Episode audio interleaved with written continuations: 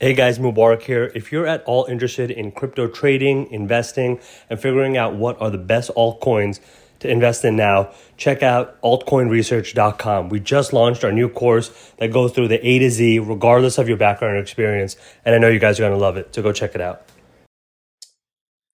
Hey, Tim Sykes here with another trade recap. It is good to learn from what works, what doesn't work, your wins, your losses. You really need to reflect on everything that is happening. Uh, so I'm proud to share with you my trades. Um, I'm filming this on a Tuesday. I'll post it on a Wednesday. Sorry, I have a crazy schedule. Made roughly five grand uh, today on Tuesday. And the question is, how did I do that?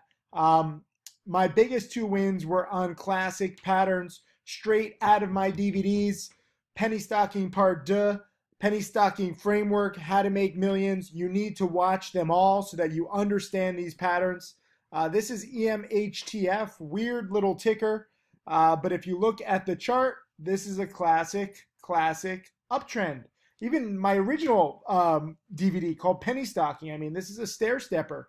And you can see here where it breaks out again and again and again. I made a video lesson yesterday. Uh, watch it on Profitly.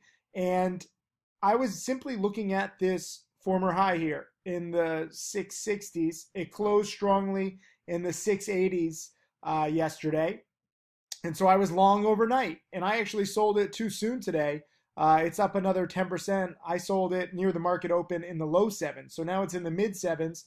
This is a little overextended for my taste. You know, this is like day number five, but POTN is a very similar chart when it broke out here and I was long at 30 cents. And this one is finally having its first red day. But this one went up for one, two, three, four, five days. So day six is red on this one. EMHTF, we have one, two, three, four, five. So maybe tomorrow it'll be red. I don't know.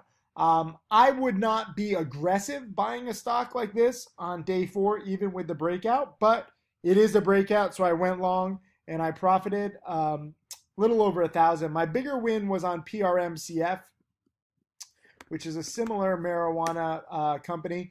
And this is not a breakout over the previous highs. This is a first green day. And I've done a lot of video lessons on the importance of a first green day. I'm more comfortable on this because, you know, first of all, this stock has obviously proven that it can go up over the past several days and weeks. This is a 90 day chart. Um, and now it's come down quite a bit. And you had three big red days and then it's kind of been consolidating for four days. Yesterday was its first big green day, and that told me, wait a minute, this thing can bounce again.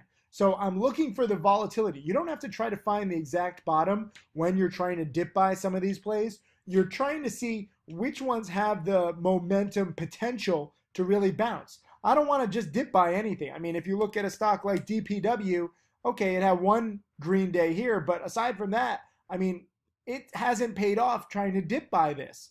Uh, even MGTI, same kind of thing. It had one green day, but you can see here after the big run up, it's just been a gradual decline. NXTD is another one.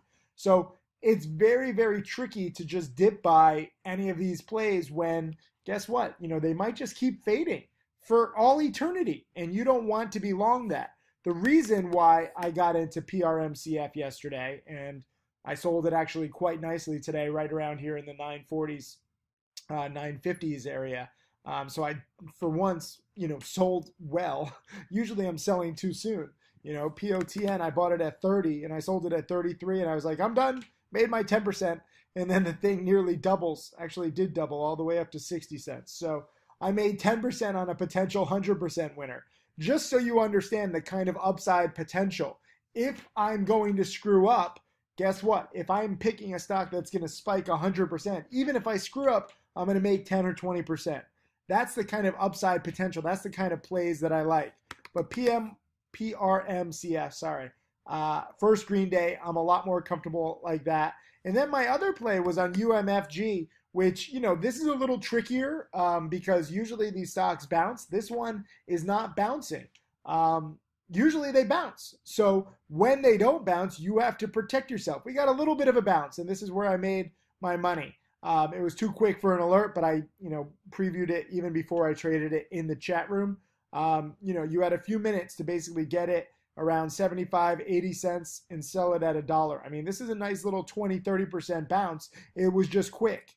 And you have to protect yourself if a stock is not bouncing.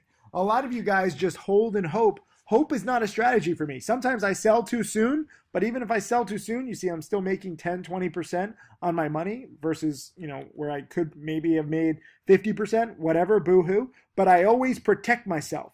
And when this thing wasn't bouncing, I didn't try to get in again. I wasn't like, oh, I have to do this.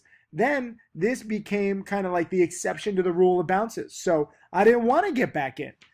Out of all of these trades, PRMCF was my best. This one actually had a good little dip buy and bounce opportunity today too. But I'm more interested in the first green day. So long story short, PRMCF first green day, uh, EMHTF breakout over the former highs, and UMFG was a morning panic dip buy. So these are the patterns that I trade. Uh, learn to love them. And if you understand that, leave a message underneath this video saying, I love these patterns. Four words, because these are three very good patterns that happen again and again and again. And you just have to be prepared for them. Even if you sell too soon, it's better to be safe than sorry. Protect, protect, protect when the trades don't work out. But overall, I made around five grand, so I'm happy.